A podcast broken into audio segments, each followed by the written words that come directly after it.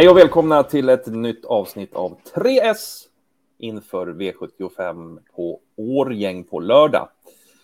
Med mig har jag Linus Eriksson som ska hjälpa till att gå igenom V75-rubrikerna. Linus, hur är läget med dig? Det är fint. Jag sitter och blickar ut över sjön här. Jag är faktiskt på plats i Årjäng och kommer live-rapportera direkt från banan. Härligt. Det får ni inte missa. På travrondens spel under lördagen där. Från klockan 1 börjar det då, va? Precis, det är exakt som vanligt. Bara att jag kommer att befinna mig på banan. Oj, oj, oj. Vilken info det kan komma imorgon. Exakt, vi hoppas vi ska kunna gräva fram lite smått och gott från stallbacken. Och så är du där och rekar redan under fredagen där på kollar upp om det är något som händer då. Precis, precis.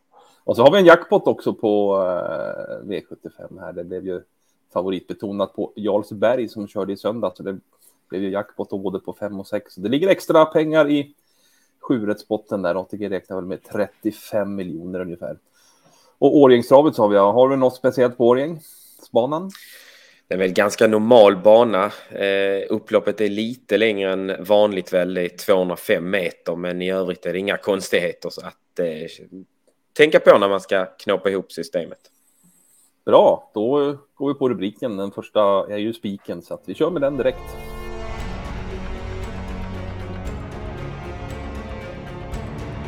Spiken så landar vi i V75-5 och det är på nummer 2. I could be the one som alltså ska vinna. Berätta om det här loppet.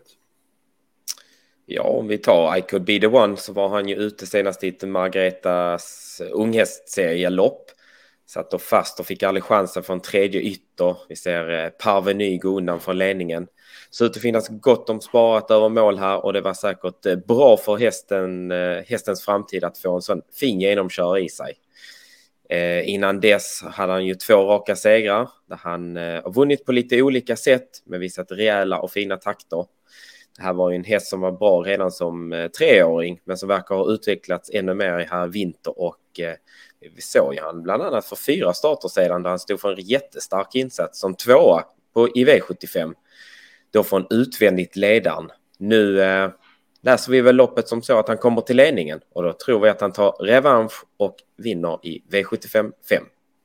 Ja, det låter ju strålande. Ganska enkelt recept alltså. Den där beprövade spets- och slutreceptet. Precis. Så är det. Spiken är avklarad. Det är 2 I could be the one i V75-5. Då ska vi hitta ett skrällopp också. Och det gör vi nu.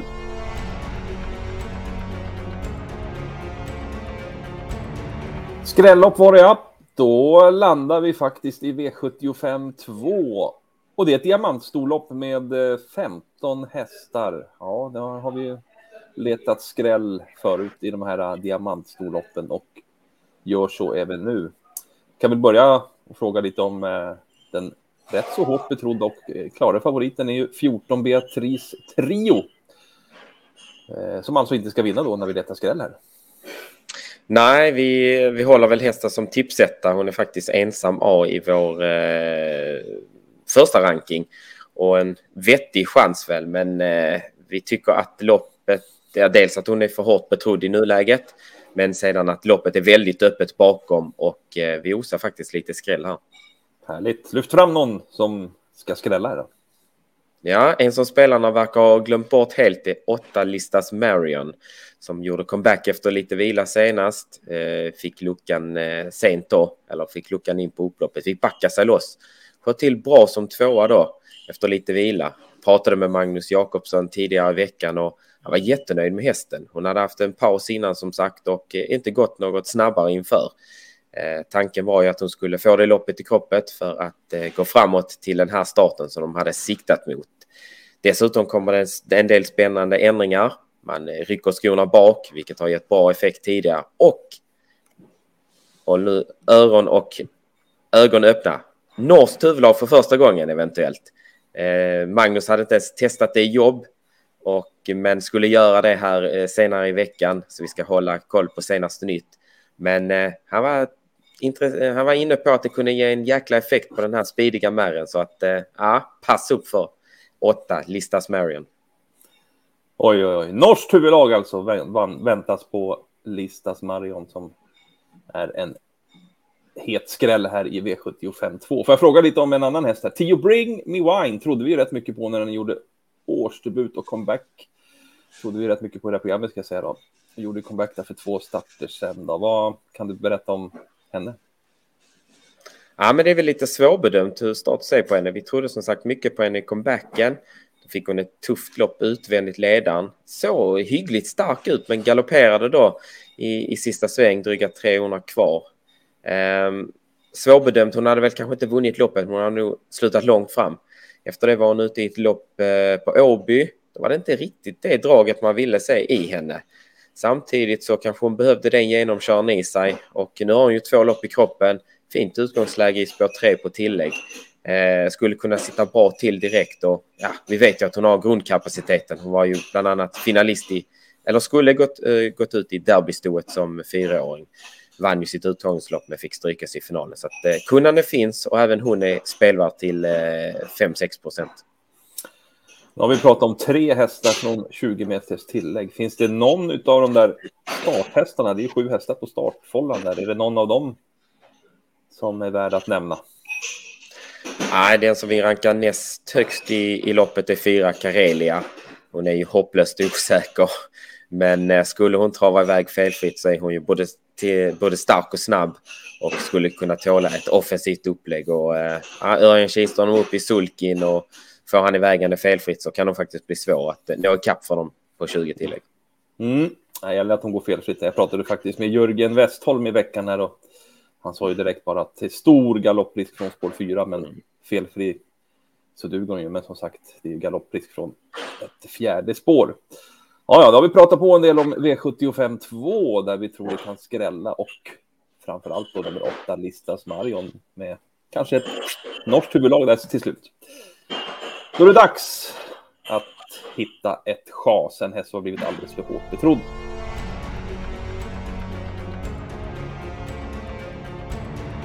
En häst som vi tycker har blivit alldeles för hårt betrodd och som chasas det är i V75-3. Dubbelcupen final för kallblod och ja, det är ju såklart favoriten där. 3 Kong C.K. som vunnit 11 av 13 starter, alltså bara förlorat 2 gånger. Men nu ska det chasas. Man får väl lite dåliga vibbar när man läser det. Vunnit 11 av 13 starter. Dessutom obesegrad felfri, så hur tänker vi egentligen här? Men vi tänker väl så här att hästen är för hårt betrodd enligt oss och vi lägger faktiskt 2 Krusidull som etta i rankingen här. Det är ju en häst som har fått en jättefin utveckling sedan man valde att rycka skorna. Han vann ju direkt i barfotadebuten här på Umåker för 4 starter sedan. Sen slutade han 2:a, men det var inte vilken häst som helst som han förlorade mot utan det var Uppgårdsdrängen, kanske en av kullens bästa hästar. Stod för en stark insats då. Fick gå lång stund utvändigt ledaren. Och jag klockade honom till 23,9 sista 2000. Via då utvändigt ledaren och ledningen sista 700. Men det är starka papper. Och det är en tid som Kong C.K. inte har varit nere på. Så att skulle då Krusidull göra om den där insatsen och komma i mål på en låg 24-tid. Ja, de måste ju Kong C.K. sänka sig en hel del för att rå på den. Så att det är 2 Krusidull som är våran vinnare i loppet kan man säga. Precis. Och man ska väl notera det också att Krusidull stod för en bra insats senast, men det var kanske inte samma drag. Men då var det just det här, då var det sko bak. Och det varnade man från Stallsing redan på förhand. Nu är det barfota runt om och då förväntar vi oss samma insatser som när han har varit som bäst. Härligt, där hade vi dem genomgången till V75 och våra rubriker och sammanfattar dem så här då. Spiken alltså V75 5. Nummer 2 I could be the one. Skrälloppet V75 2 där vi främst lyfter fram nummer 8 listas Marion som ja, kanske ska få ett norskt huvudlopp på sig den här gången.